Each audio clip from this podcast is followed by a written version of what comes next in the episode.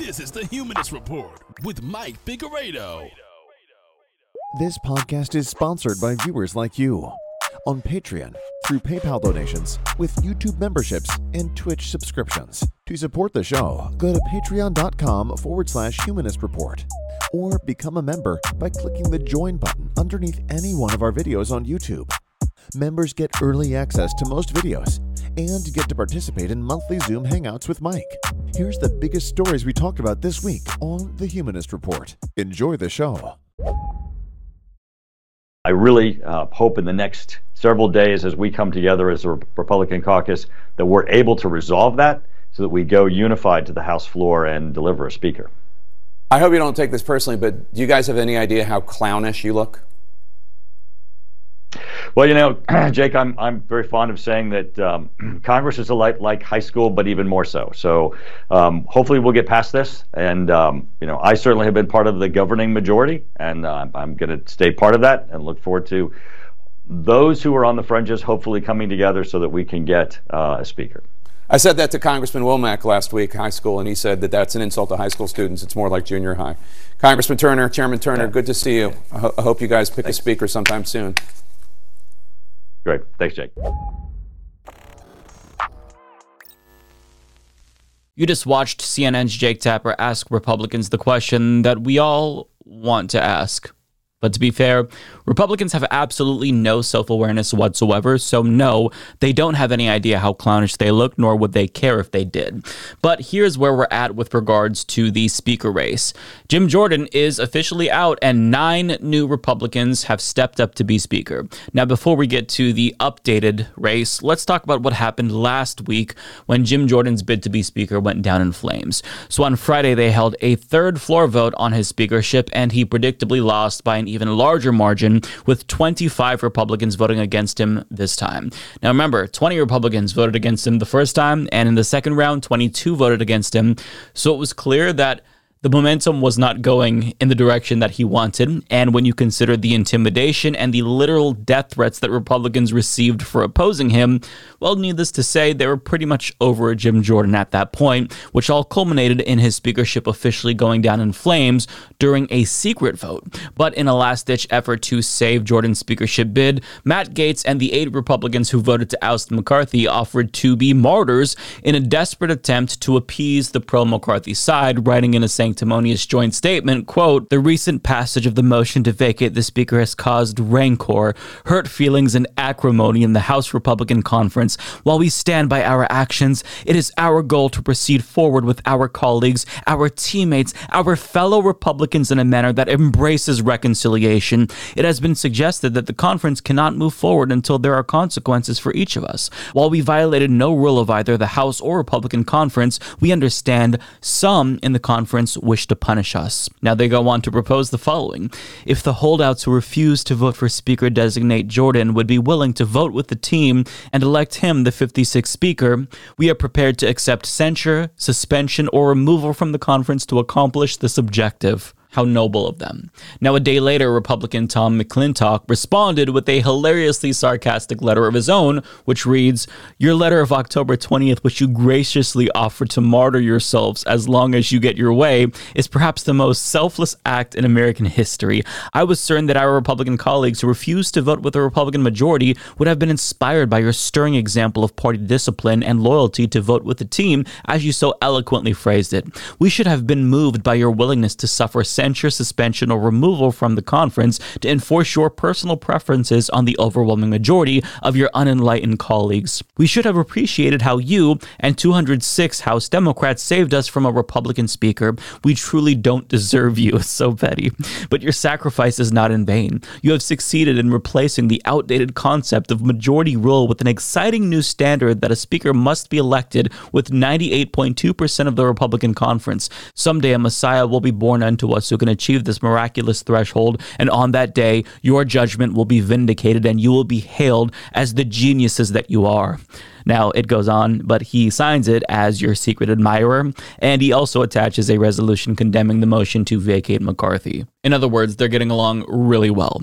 Now, after Jordan lost the second vote and talks to temporarily empower McHenry started to gain steam, Marjorie Greene responded to that and she went on a bit of a rant to the press where she actually took some shots at her friend Matt Gaetz without naming him, of course. This conference is absolutely broken. And the reason why we're broken is because Republicans worked with Democrats and put us here.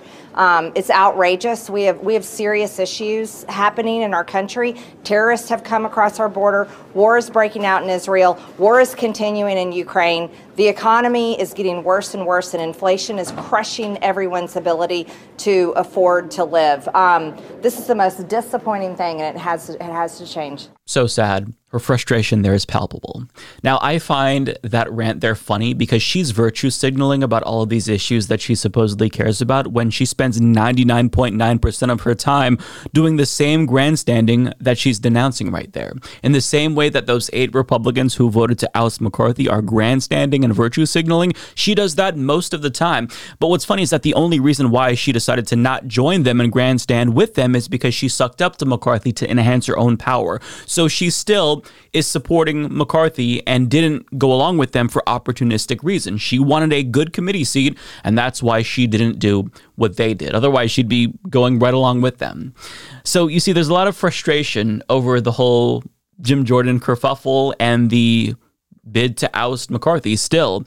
But the question is, uh, what now? What do we do going forward? What's going to happen going forward?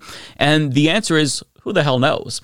But there are nine new Republicans who decided to throw their hats in the ring, including House Majority Whip Tom Emmer. Now, he isn't necessarily the frontrunner, but he is probably the most notable speaker candidate simply because he has the most experience and the most rapport with other GOP members. Now, on top of that, there is House GOP Conference Vice Chairman Mike Johnson. There's Byron Donalds. There's also Kevin Hern, Jack Bergman, Austin Scott, Pete Sessions, Dan Meuser, and Gary Palmer. Now, I'm pretty confident that you haven't heard of any of these folks, uh, but here's what you need to know about them. As Jake Sherman of Punchbowl News points out, with the exception of Tom Emmer and Austin Scott, all of these new Republican speaker candidates are election deniers that voted against the certification of the 2020 election.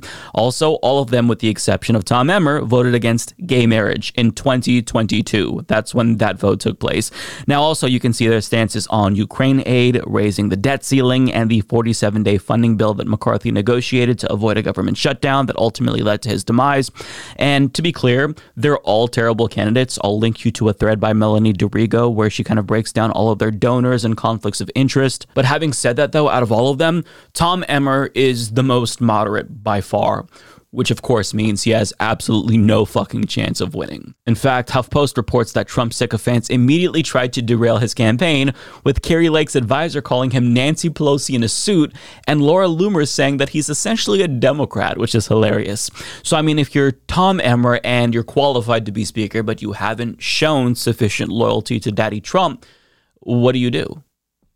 Have you burned that bridge? Well, no you obviously have to pucker up and kiss Trump's ass. And that's exactly what he's doing. As Politico reports, Emmer World is pushing back hard on the Whisper campaign against him, and his allies have a retort for every charge, from the fact that Emmer supported both of Trump's presidential bids to one ally's insistence that he's never heard him say a negative thing about Trump to the autographed photo of the two of them that Emmer keeps in his office. This is so pathetic. Rather, they say the entire conflict has been concocted by his foes in the House who have grievances that have nothing to do with Trump. They point to Representative Jim Banks, who narrowly lost the contentious whip race last year, even after many MAGA world figures weighed in against Emmer, and to allies of conference chair Elise Stefanik, whose orbit has also clashed with Emmer's, dating back to when the two sparred over her push for more women campaign recruits. The issue for Emmer is that narratives can be hard to change, particularly if Trump himself is buying them. One Emmer critic predicted there will be at least 10 hard no's ready to oppose him in a floor vote. And if that's true, 10 no's is enough to sink his speakership bid. So even though he kind of has the most momentum, at least he's getting the most media coverage. Again, I don't necessarily want to call him the front runner, but he is the most notable person running currently, and it already looks really bad for him. But I mean, if he can't convince Trump's loyalists that he's sufficiently loyal to Daddy Trump, it doesn't look like he's going to be able to become speaker. Now, he's not just trying to convince them by pushing back point by point against all of the contentions that they have with him, namely him being not loyal enough to Trump, but he's also putting in the work with Trump himself. So he is groveling directly to Trump, and Trump talked about this when he was asked whether or not he would endorse Emmer. Well, I think he's my biggest fan now because he called me yesterday and he told me I'm your biggest fan. So I don't know about that. Uh, well, we're looking at a lot of people, and you know, I'm sort of trying to stay out of that as much as possible. Uh, but they'll get it straightened out. But no, I've always gotten along with him, and uh, I get along with all of them. Really, a lot of good people. We have a lot of great people. Embarrassing, just embarrassing. Now, I'm sure that Trump is embellishing. I'm sure that Tom Emmer didn't call him and say, I'm your biggest fan. But still, just to call Trump and grovel, that is humiliating. But I mean, if you want to be speaker, this is what you've got to do. You've got to sacrifice your human dignity for Daddy Trump. And as you saw, all of that ass kissing still might not pay off because Trump did not endorse him. He's like, yeah, there's there's plenty of candidates that are good. So he's humiliating himself, possibly probably for nothing. Now, the only other name that you've probably heard of from that list of nine is Byron Donalds, but it's hard to imagine that he's going to get the votes as well because, as AOC explained in an interview with Mehdi Hasan on MSNBC, I mean, the dude just got into Congress. So there's a couple of reasons why Republicans aren't going to be down for that, but I'll let her explain. You mentioned your colleagues in the Congress. Before we run out of time, I've got to ask you about the House itself. You have no speaker right now. The Republicans defenestrated Kevin McCarthy, couldn't agree on Steve Scalise or Jim Jordan. Now Byron Donalds, congressman from Florida, wants to be speaker. What do you make of him? Um, I, you know, he's only served one term in the U.S. House of Representatives. He last thing that he did in an oversight committee was attempt to submit falsified evidence uh, to an impeachment hearing. I think it helps to know where all the bathrooms are before you run for the U.S. House of Representatives personally, and I think uh, it helps to have some real experience in one of the most complex uh, legislative bodies in the world before you try to run it. Now, to be clear, Republicans are not going to care at all about him attempting to submit falsified evidence. That's a non issue, to them at least. But his lack of experience is probably going to be a sticking point. As she said, he served one full term. He's only in his second term right now. And this isn't going to sit well with Republicans because A, they don't like the idea of being leapfrogged by some young rookie when they themselves want to be speaker and likely cannot be speaker. And B, he's going to get rolled in negotiations with Democrats because he's in over his head. I mean, it is difficult to navigate the House of Representatives, so it takes years to build up the ability to be competent, right? And even if you've been there for years, like Jim Jordan, you still might not be competent. So, how can he possibly become speaker? The fact that he is arrogant enough to run already is, is awesome to me. But look, we're again in this situation where all of the new candidates in this situation that have emerged all seem very unlikely that they're going to be able to muster the support that they need to secure the gavel because each of these candidates are either too moderate or too extreme for either wing of the party. So that's going to be difficult to reconcile these differences. So the question is who's going to be speaker in the end? I mean, your guess is as good as mine. But as I've said before, I am really enjoying the shenanigans. So take as much time as you need, Republicans, because this is very entertaining. And I, I love talking about this. So please keep being idiots, keep embarrassing yourselves. Uh, I, I love every second of this. So keep it up. Therefore, the Honorable Mike Johnson of the state of Louisiana, having received a majority of the votes cast, is duly elected Speaker of the House of Representatives for the 118th Congress.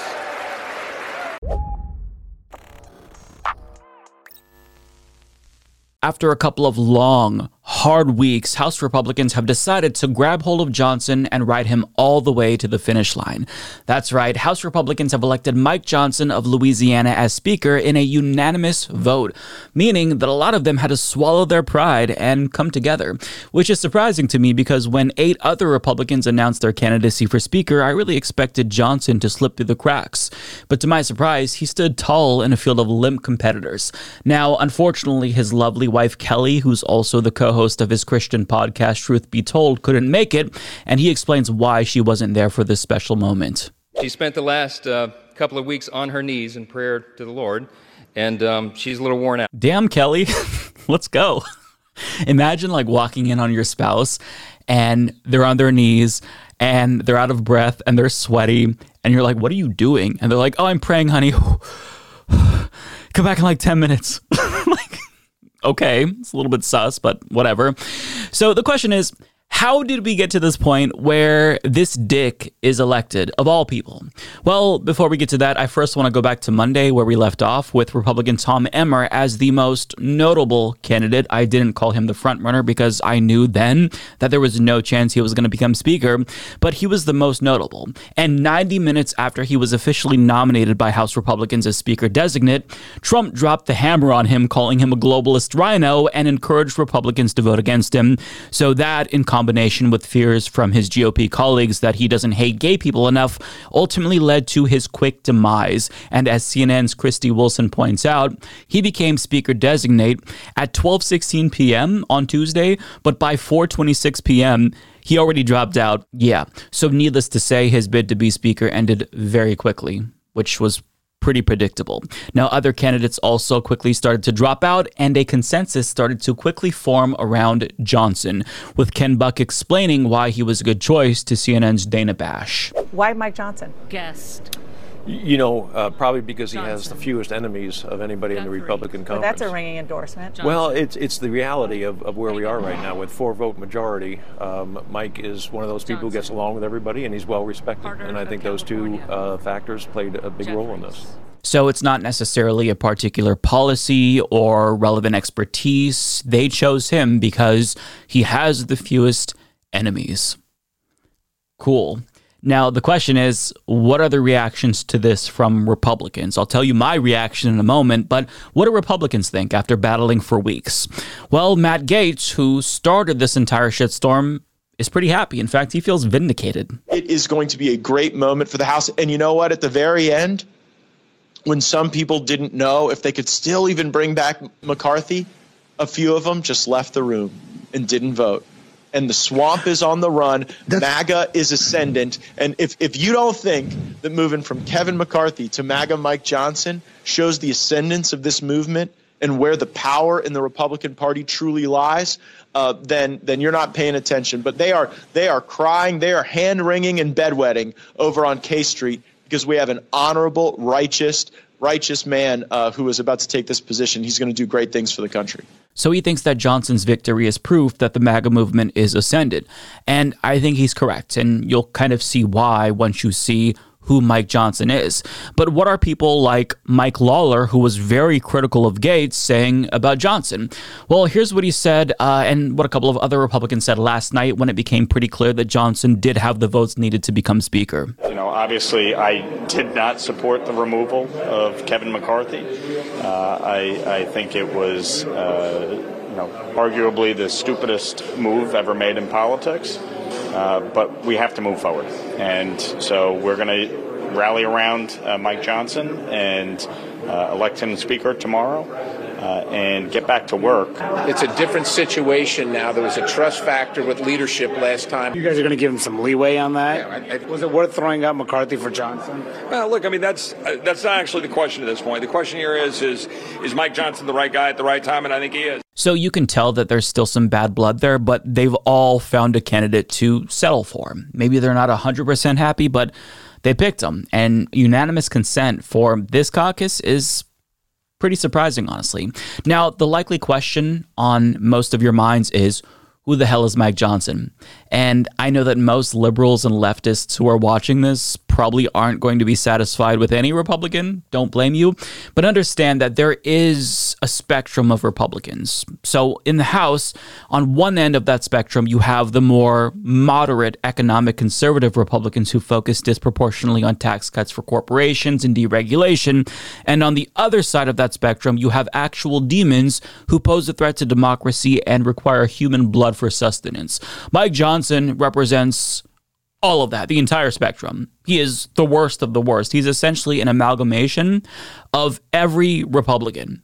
The so called moderates, the fascists, the austerians, the populists. He is, I think, the worst case scenario, or about as close to the worst case scenario as you could get, much worse than McCarthy and certainly worse than Jim Jordan as well, arguably. And first and foremost, the main thing that you should know is that this man is an election denier. We must vote to sustain objections to states of electors submitted by states that we genuinely believe clearly violated the Constitution in the presidential election of 2020. So that was a snippet of him objecting to Arizona's slate of electors in particular, but make no mistake about it, he went on to vote against certifying the 2020 election. But it gets so much worse because he's not just one of the many Republicans who voted against certifying the election, he actively promoted lies about the 2020 election. Take what he said about Georgia in this radio interview, for example. I was on the floor of the House last night talking with my colleagues from Georgia, and they are so frustrated. They want to pull their hair out because they, they feel helpless in the in the matter, but they know that in Georgia it really was rigged. It was set up for, for the Biden team to win. So he's just straight up denying the results of the 2020 election. But it'd be a mistake to characterize him as just another election denier because he was one of the ringleaders. As he put it in a tweet that he wrote on December 10th of 2020, proud to lead over 100 of my colleagues in filing an amicus brief to express our concern with the integrity of the 2020 election and our election system in the future. So he's not just an election denier, he also spread lies about the election, but believe it or not, it gets even worse. Now, let me explain why. So, do you all remember the infamous press conference that took place on November 19th of 2020 where Trump attorney Sidney Powell falsely claimed that the software for Dominion voting machines were actually engineered in Venezuela at the direction of Hugo Chavez? Well, here's what Mike Johnson said just a couple of days before that press conference took place. You know, in every election in American history, there's some small element of fraud, irregularity, error. We, we just know that. You just accept that that's the case. But when you have it on a broad scale, when you have, you know, a software system that is used all around the country that is suspect because it came from Hugo Chavez's Venezuela, when, when you when you have, uh, you know, testimonials of people like this, but but in large numbers, it, it begs to be litigated and investigated. And the problem is, it's exceedingly difficult to do that in a 45 day you know, time window. Um, you know, and, and that's the problem that we're up against, and that's why the president is so frustrated, and that's why so many, so many, 71, 73 million Americans around the country uh, feel like that the election was stolen from them. Now, I'm assuming that he laughed after saying that the software came from Venezuela because it was such an idiotic comment to say, he couldn't possibly say it with a straight face. But just let that sink in for a moment. One of the most outrageous lies told about the 2020 election was made by him before it was made by Sidney Powell. Sidney Powell, the Trump attorney who pled guilty over her efforts to overturn the 2020 election, whose own attorneys claimed that her election lies were so outrageous that, quote, reasonable people would not take them seriously, but Mike Johnson said that shit first. So the question is did Sidney Powell get the idea from him? Are there going to be any consequences for him? I mean, she's going to be on probation, but he gets to become speaker? Seems a little bit weird, don't you think? Now, the question is uh, what do Republicans have to say about his election denialism? Well, don't bother asking because this was the response from House Republicans when a reporter tried to ask.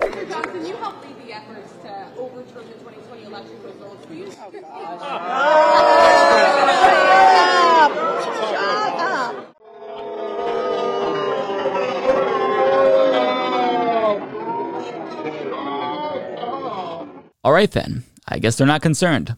Now, the old lady who yelled shut up was actually Congresswoman Virginia Foxx, who also voted to overturn the results of the 2020 election, but she wasn't the only Republican to hiss at the reporter for daring to ask a very reasonable question, because right now, the GOP caucus doesn't want to hear any of this. You know, there's election deniers and non election deniers, but right now, there's a moment of harmony, and they don't want a question about our democracy to get in the way of that. So, you know, they were very outraged at the idea that a reporter would dare ask this question.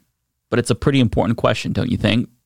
Now, let's not pretend like the only bad thing about Mike Johnson is his election denialism, because he's seemingly a Christian nationalist with genocidal anti LGBTQ policy positions, and unsurprisingly, he also happens to be a forced birther who's currently co sponsoring three different pieces of legislation that would ban abortion nationwide. And when a total abortion ban went into effect in his state of Louisiana last year, he celebrated on Twitter and reminded doctors that they could be sentenced up to 10 years of hard labor and given a fine of up to $100,000 if they performed an abortion in his state.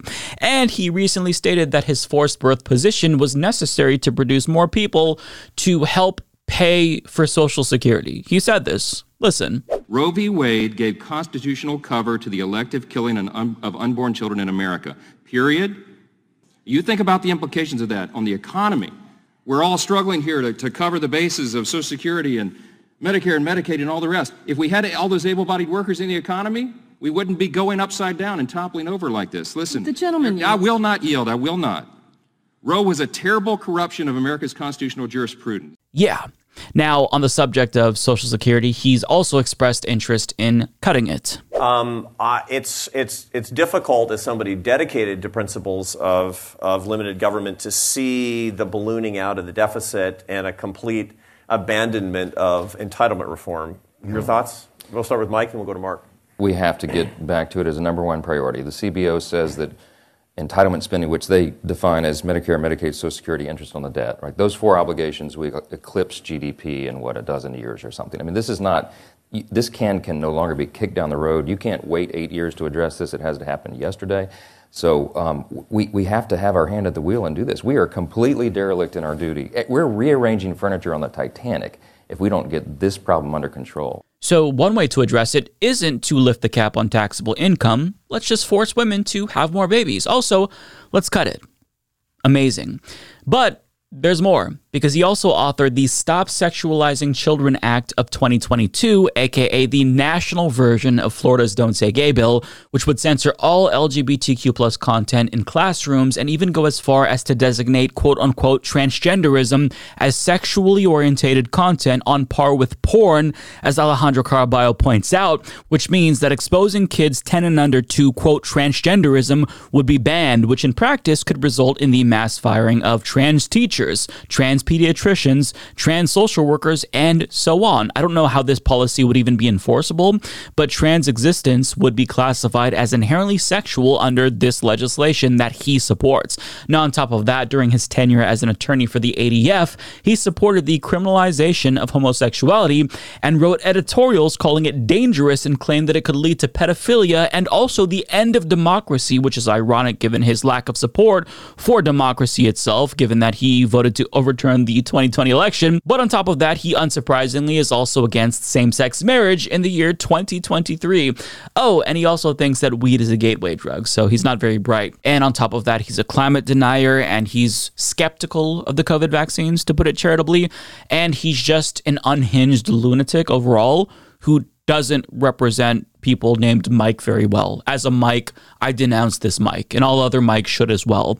So in the end, I think it was clear that Matt Gaetz was vindicated. He got what he wanted. He wanted a more conservative speaker than Kevin McCarthy, and he got it. But regardless of what you think about him, he is the new speaker now. We're stuck with him, and the saga is officially over. And his first test is coming up in November when the government is set to shut down on the 17th unless it gets more funding. So be on the lookout for that. He's saying that the first order of business is to give money to Israel so they can continue their genocide against Palestinians. So he seems like a really nice guy overall. But I just have to admit that I am a little bit disappointed that this entire debacle is over because I did find the GOP's dysfunction a really nice distraction from all the other terrible things happening in the world right now. But I think that the best case scenario is that he pisses off Republicans in some way in the lead up to the next government shutdown and we get a season two of Speaker Roulette. But I mean, until then, we'll just have to sit back and watch America get fucked by Johnson. How many killings is enough for you? Is it a thousand more? 2,000 more? 3,000 more? How many more Palestinians would make you happy if they died? Do you, you, will you be fine if all of the people of Gaza were gone? Would that make you happy? Would that be the thing that makes you proud? And maybe that's the question you should ask Richie. Is he okay? How many more Palestinian lives is he comfortable with? You just watched Ilhan Omar condemn her colleague Richie Torres for defending Israel's war crimes. And if you look at this guy's Twitter timeline, it's evident that he doesn't think Israel can ever do wrong in any circumstance ever. And that's not really surprising for him considering the fact that he is paid by the Israel lobby to represent their right wing government's position on everything. In fact, AIPAC is his number one campaign contributor. But he's not even pretending to care at all about innocent civilians who are now being punished for the crime crimes of Hamas. He even went as far as to condemn Jewish organizations calling for peace, then subsequently blocked activists who criticized him for it. And if that wasn't despicable enough, he accused critics of his genocidal rhetoric of inciting violence against him. But while he plays the victim, his Muslim colleagues like Ilhan Omar is seeing a spike in death threats with threatening voicemails calling her a terrorist Muslim. And the reason why this is happening, the reason why his Muslim colleagues are getting these calls, getting these voicemails where they're being called terrorists is because people like him suggest that anyone who doesn't unequivocally support Israel must be sympathetic to the Hamas terrorists. But according to him, He's the real victim, not Ilhan Omar, who's getting death threats currently. But he responded to Ilhan Omar's criticism and he decided to smear her even more. And maybe that's the question you should ask Richie. Is he okay? How many more Palestinian lives is he comfortable with? What's your response? Uh, I mean, I obviously resent those comments. You know, every casualty is a tragedy. Uh, every war is a humanitarian crisis. But we have to keep in mind the causes of the war. Israel did not start the war. The war was imposed upon Israel by the barbaric terrorism of Hamas, which butchered 1,400 Israelis, including babies. You know, my colleague, Representative Omar, you know, has voted against uh, Iron Dome, which is a missile defense system that protects Israeli civilians from relentless rocket fire. Were it not for Iron Dome interceptions, there would be far more dead Israelis, far more by orders of magnitude. And so the policy positions that she has taken would have led to even more dead Israelis and more dead Palestinians. That is a despicable lie to spread about his colleague that is currently facing death threats. Ilhan Omar did not vote against the Iron Dome. It existed before she was a member of Congress. What she and a handful of progressives voted against was further funding for Israel's Iron Dome. And they explained why they voted this way. Rashida Tlaib, for example, who joined Omar in opposing it, stated that she opposed it because giving them money would enable support for Israel's war crimes and human rights abuses committed against against the Palestinian people. And she added that the safety of Palestinians should also be considered, considering the fact that they are literally living under a brutal system of apartheid imposed on them by Israel. But he makes it seem as if they voted specifically against the Iron Dome itself because they don't want Israel to have one, therefore, they must want Israel to be defenseless, i.e., they must support terrorism effectively. He knows that that's dishonest, and it's especially an egregious lie to spread when they're receiving death threats specifically because the people calling them think that they are terrorist Muslims. So it's despicable, and he knows what he's doing, but Richie Torres is completely shameless. Now, he is the one member of Congress who represents the poorest district in the country. But yet, he wants to give money to Israel that his constituents need, when Israel doesn't need that money. Israel's military is doing just fine. They can already defend themselves. And furthermore, if Israel is able to afford free universal health care for all of its citizens, but we somehow can't, why should our tax dollars go to them? It just doesn't make sense. And if anyone should get funding for an Iron Dome, shouldn't it be Gazans or Palestinians in the West Bank? An Israeli airstrike on the Al Ansar Mosque in the West Bank, mind you, not in Gaza, killed two and injured three. Where's the calls for their Iron Dome? We're not talking about funding for their Iron Dome. They just don't have one, period. Why is there no concern for them? Again, he doesn't care about Palestinians, so he's never going to ask this question. He makes no mention of Israeli war crimes ever, such as collective punishment and their use of white phosphorus. But when he's accused of supporting a genocide, he turns around and he plays the victim, as his colleagues are getting death threats. It's just so despicable. And he is a member of the Congressional Progressive Caucus for some reason. I mean, I don't know why he's there when he should join the Freedom Caucus. He'd fit right in since, like him, they support a far right fascist demagogue. The difference is he's smart enough to realize the danger that ultra nationalist politics pose at home, but somehow can't understand why it's also dangerous in Israel. But Richie Torres isn't the only Democrat who is indifferent to Palestinian suffering at best. In fact, most Democratic politicians are right in line with what he's saying, but they don't try to make it seem as if they're progressive. The difference is Richie Torres purports to be a progressive and is a member of the Congressional Progressive Caucus. But there's also so called progressive in the Senate, John Fetterman, who tweeted out support for bloodshed on Twitter last week, writing, Now is not the time to talk about a ceasefire. We must support Israel in efforts to eliminate the Hamas terrorists who slaughtered innocent men, women, and children. Hamas does not want peace. They want to destroy Israel. We can talk about a ceasefire after Hamas is neutralized. Now, many people rightfully pointed out, myself included, that in the name of eliminating Hamas, Israel has been indiscriminately slaughtering innocent civilians who had nothing to do with the Hamas attack. 50% of Gazans are children who did not attack Israel, who has nothing to do with Hamas, who can't release the hostages because they're not the ones who took those hostages captive. So, not supporting a ceasefire means that you are okay with innocent civilians, many of which are children, dying. And at this point in time, Israel has killed triple the amount that Hamas has killed in that attack on October 7th. This violence is not going to stop Hamas. They've tried this before and it hasn't. So just indiscriminately killing civilians is not the not the answer, which is why people are calling for a ceasefire. But John Fetterman says, "Nope, now is not the time to talk about a ceasefire." Now, his reprehensible comment there was met with fierce pushback, and that's because people are starting to wake up. A ceasefire is the bare minimum supported by 66% of Americans according to a Data for Progress poll, and that includes 80% of Democrats. But yet he had the audacity to say that now is not the time to talk about a ceasefire when 80% of Democrats rightfully think this is what should happen right now because, again, indiscriminate bombing of civilians is not going to eradicate Hamas. You're just punishing people, namely children, who had nothing to do with the disgusting October 7th attacks. Now, he was asked about the backlash that he received in, a, in an interview with Pod Save America.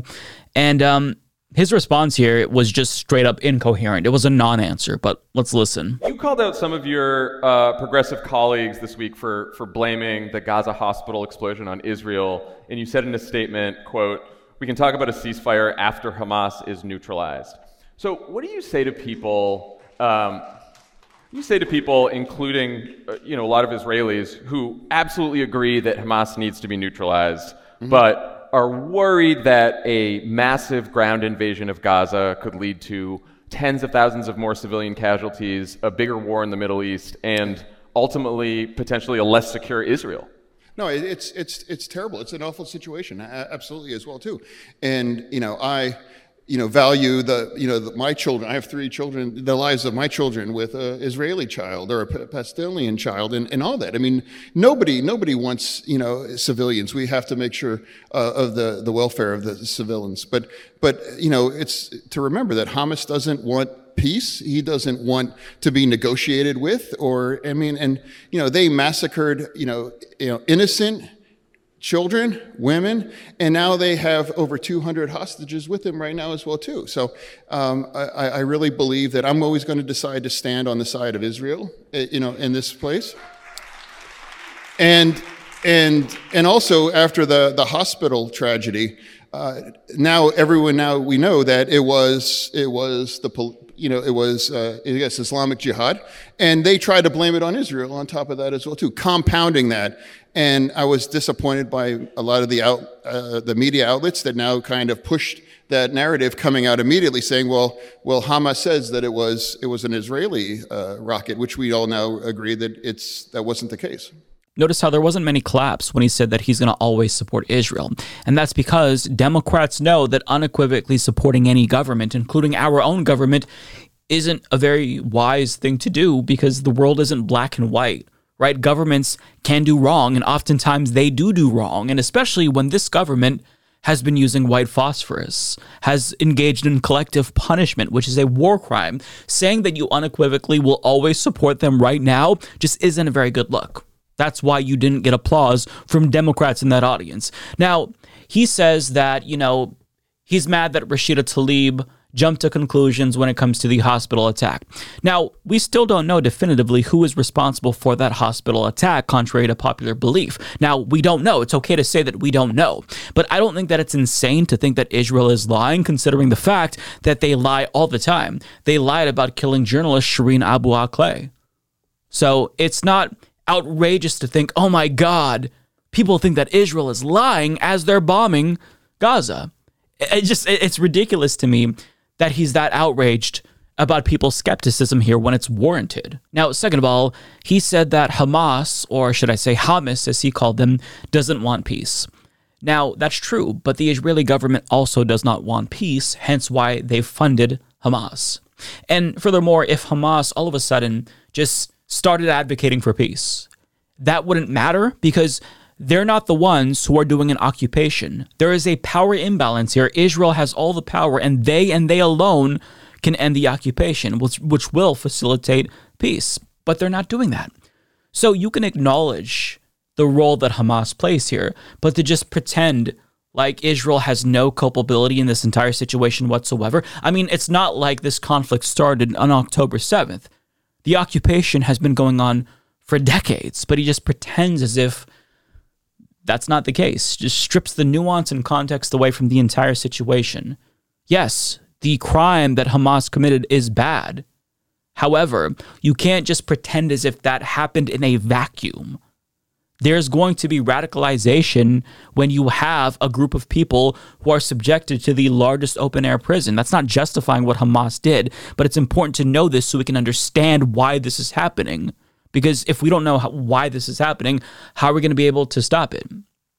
Now, when he said he defends Israel and will always defend Israel, he didn't make no mention of their war crimes or the occupation. And the reason why he's lying by omission here is because he is terrified of the pro Israel lobby, right?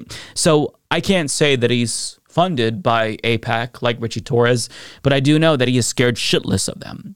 And we know this because during his campaign, he basically allowed Democratic Majority for Israel to edit his campaign messaging so that way they wouldn't fund his Democratic opponents in the primary. Ryan Grim of The Intercept explains Mark Mellman, this is the head of the Democratic Majority for Israel, had reached out to Fetterman with questions about his position on Israel. Quote, he's never come out and said that he's not a supporter of Israel, but the perception is that he aligns with the squad more than anything else. Democratic activist Brett Goldman told Jewish Insider. Mellman said the campaign responded to his inquiry and came with an interest in learning about the issues. Following the meeting, the Fetterman campaign reached back out. Then they sent us a position paper, which we thought was very strong, Mellman said, but it wasn't quite strong enough. Jewish Insider reported that DMFI emailed back some comments on the paper, which Fetterman was receptive to addressing in a second draft. In April, Fetterman agreed to do an interview with Jewish Insider. Quote, I want to go out of my way to make sure that it's absolutely clear that the views that I hold in no way go along the lines of some of the more fringe or extreme wings of our party, he said. I would also respectfully say that I'm not really a progressive in that sense. Yeah, no shit. Fetterman unprompted stressed there should be zero conditions on military aid to Israel, that BDS is wrong, and so on. Let me just say this even if I'm asked or not, I was dismayed by the Iron Dome vote, Fetterman added. DMFI and AIPAC stayed out of the race. Yeah. So you can see why he said what he said. He didn't want pro Israel interest groups spending against him. He was even against BDS, a peaceful movement to get Israel to end apartheid. So we've got politicians who unequivocally support Israel because they're either cowards, like John Fetterman, or they're corrupt, which is the case with Richie Torres. But whatever the reason may be for so called progressive politicians supporting Israel's far right government, it's not acceptable. Amnesty International has released multiple articles calling out damning evidence of war crimes by the Israeli government, also demanding an end to the blockade and asking them to end the evacuation order. But they're not biased. They've also condemned Hamas's attack on innocent Israeli civilians as well, rightfully so, because they care about human rights. Now, if you've been following this story for a while, you'll notice a bit of a pattern. So, if you condemn Israeli war crimes, you'll be asked why you haven't condemned Hamas. But once you point out that you've already condemned Hamas, you'll then be called anti Semitic for not supporting Israel's right to defend itself. And this is basically the go to playbook. We've been seeing it for decades, but this is a very dangerous game to play by supporters of Israel. Condemning the war crimes of Israel's far right fascist government does not make you anti Semitic in the same way that condemning Saudi Arabia's war crimes doesn't make you Islamophobic.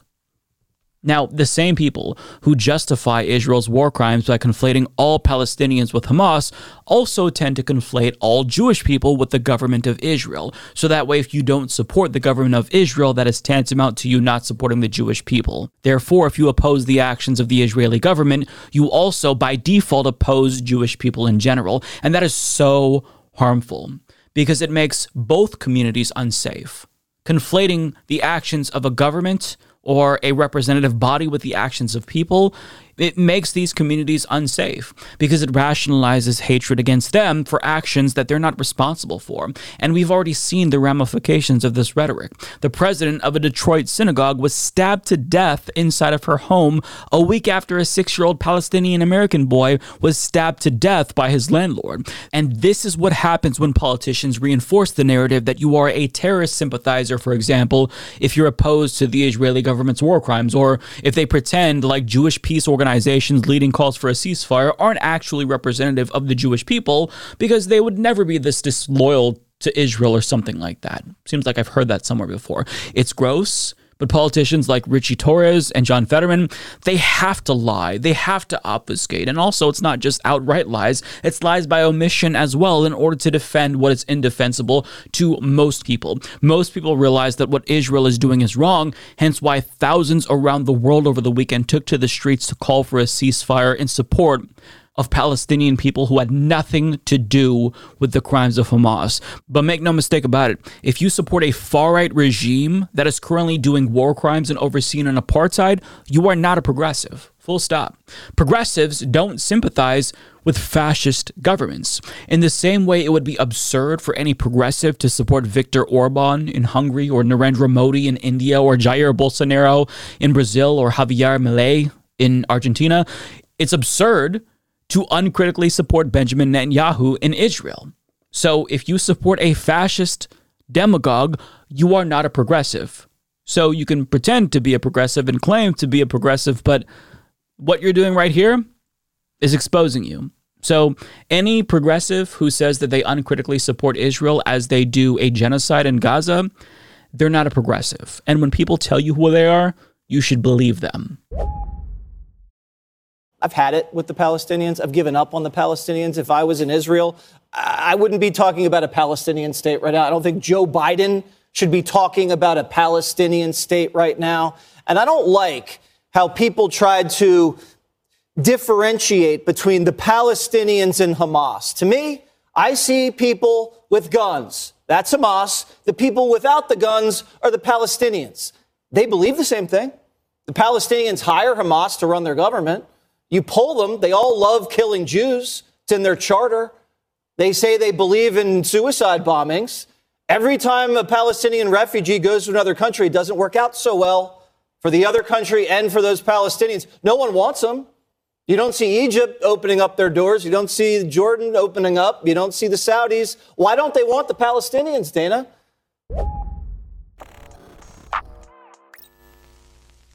You just got a small taste of the far right's dehumanizing rhetoric towards Palestinians, where they not only push this idea that Palestinian civilians are indistinguishable from Hamas, but they also argue that Palestinians are literally less human than everyone else on the planet.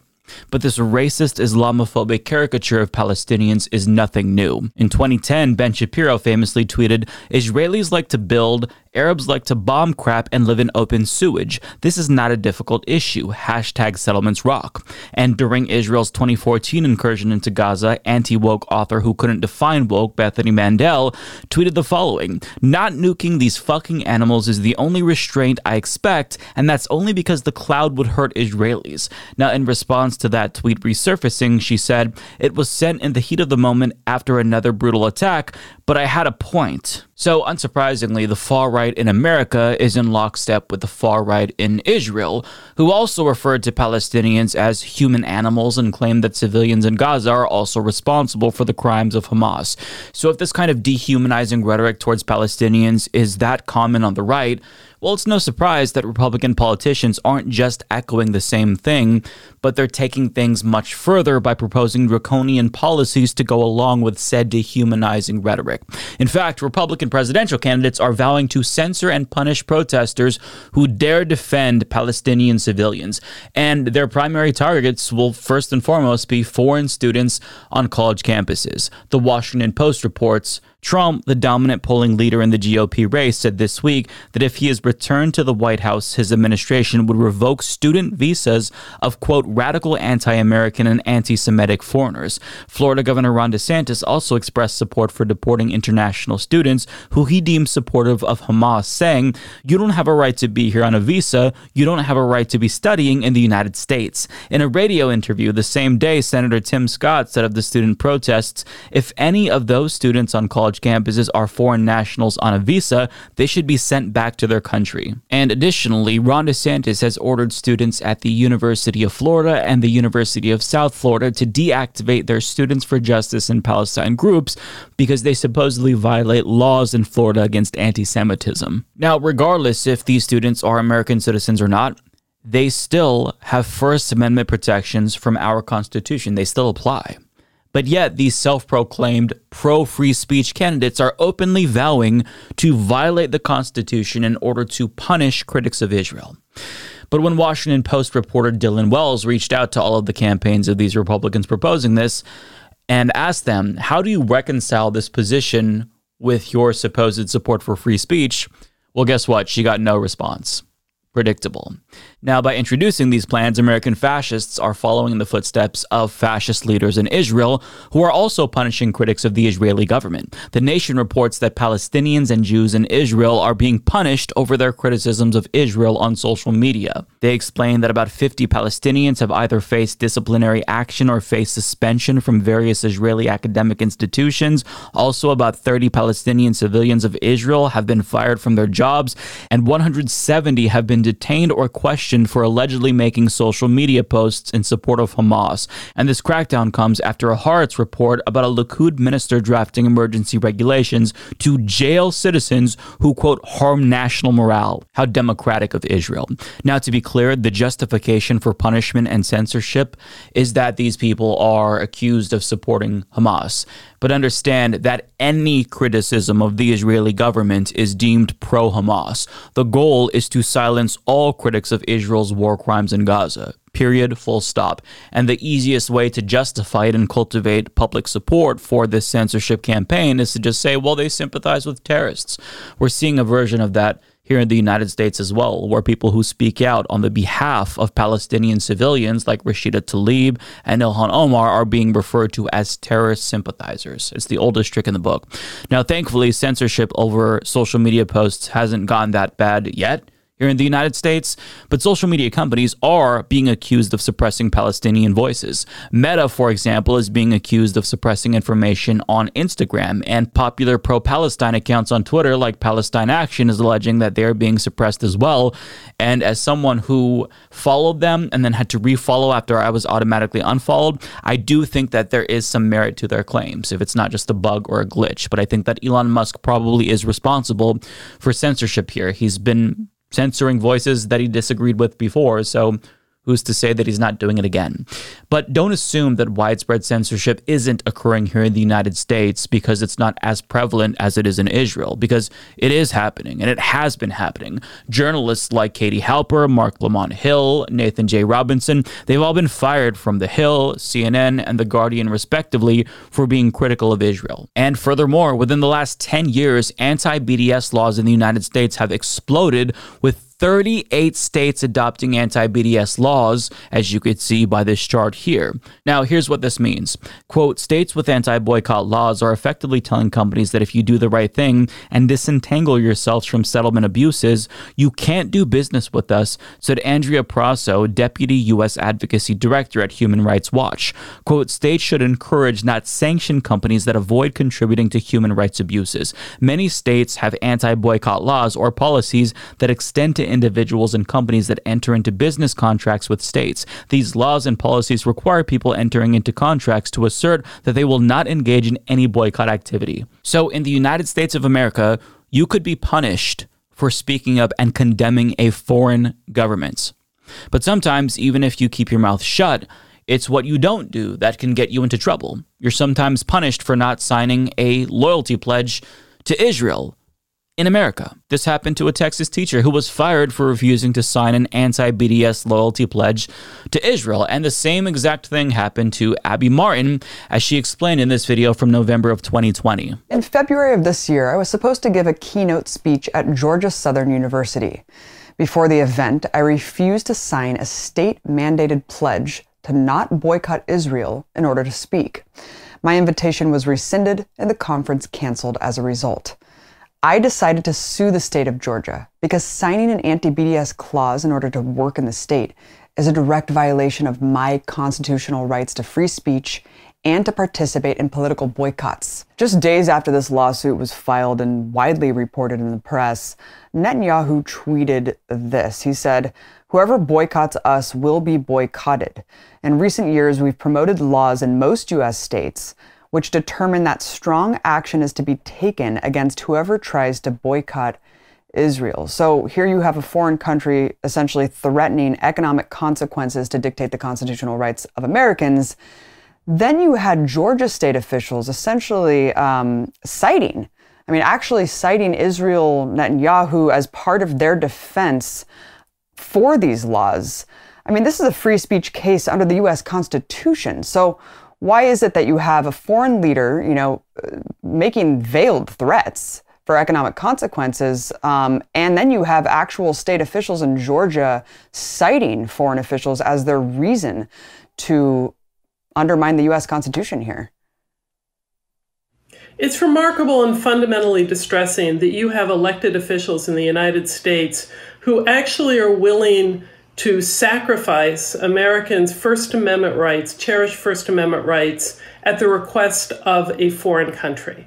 And it's demanding basically that you and anyone else sign a loyalty oath to a foreign country in order to be able to contract with the state of Georgia. And the situation uh, is so extreme that, in fact, one of the state legislatures, Deborah Silcox, when they were seeking to amend the law and raise that limit to $100,000 to try and moot your case, um, actually said in a committee meeting at the state legislature that she had been asked to take that step by the Israeli consulate and apparently even brought a member of the Israeli consulate to speak in that meeting. This is the United States. This is where, you know, we're told over and over again that you know, it's American rights that we have the First Amendment, that we have the Constitution, that we have the Bill of Rights, that this stands for American freedom. And then they can just quickly turn around and say, well, another country directed that we take these actions, and so we're going to do that. Absolutely chilling. Now, thankfully, Abby Martin ended up winning her lawsuit, and I will link you to the video down below where I talked about the outcome of that case. But just for a second, imagine that your employer fired you because they demanded that you sign a loyalty pledge to Russia or Saudi Arabia or China, and you didn't. I mean, politicians would quickly condemn that, the media would condemn that. But we have a far right Israeli government literally dictating the free speech rights of United States citizens, and um, it's just a common phenomenon here. It's not even controversial. And as you've seen, we don't want Israel to dictate free speech rights in the United States because they're pretty fucking bad at protecting free speech in their country. They're penalizing people who criticize them. But furthermore, just having a foreign government dictate US policy at all is a bit of a slippery slope. No, it's a bit frightening, is it not? Now, obviously, these anti BDS laws are in violation of the First Amendment, which is why Abby Martin won her lawsuit and why multiple anti BDS laws have been blocked by federal courts multiple times. But it's not always a sure bet given the politicized nature of our judiciary, and an anti BDS law in Arkansas was actually upheld by a U.S. appeals court in 2022. But understand that this attack on free speech at the behest of Israel is not unique to the United States. France literally banned all Palestinian protests. France, democratic country controlled by a liberal government, banned all pro Palestinian protests. And as Amnesty International points out, Germany has banned pro Palestine protests in most cities. Switzerland also banned protests in certain cities, and waving the Palestinian flag may soon be illegal in the UK as well. Now, at the start of this video, I pointed out the Republicans who support a draconian crackdown of free speech at the behest of the Israeli government. And that's not surprising considering the far right in the US has authoritarian ambitions just like the far right does in Israel. In fact, Netanyahu's judicial overhaul has been characterized as a coup because it would spawn a constitutional crisis. And also, Donald Trump here in the United States was accused of doing a coup as well, or at least attempting a coup by trying to illegally stay in power after he lost the election. But what's interesting is that liberals in the US can clearly acknowledge the threat posed by Donald Trump's far right ultra nationalist fascist policies. But when it comes to Israel's version of Donald Trump, Netanyahu, and their far right ultra nationalist government, liberals seem to have a blind spot. They can't see how Netanyahu, like Trump, also poses a danger to democracy, not just democracy in Israel, our democracy too, because they are literally pushing for policies to censor United States citizens. Benjamin Netanyahu admitted this. And those anti BDS laws that I mentioned, guess who supports those? It's not just Republicans like Donald Trump and Ron DeSantis and Tim Scott. These anti BDS laws have widespread bipartisan support. It's not just Republicans who support them. Perhaps Republicans support the most draconian crackdowns on free speech, but Democrats aren't opposing what Republicans are saying here. So if you're disgusted by the censorious proposals from Republican presidential candidates, don't be surprised if Democrats come out and support them too, or propose their own versions that maybe are a little bit tamer. And the reason why so many US politicians are choosing to go along with the far right government of Israel, even if they're liberal, is because, I mean, well, there's multiple reasons. First of all, propaganda. Uh, second of all, there is the Israel lobby. There's a lot of foreign governments that spend millions of dollars lobbying US politicians, and Israel is in the top 10, one of the biggest spenders to influence US policy. And a lot of them, if they speak out, even if they don't take AIPAC money, for example, there could be a primary challenge to them. So they're afraid, which makes them complicit.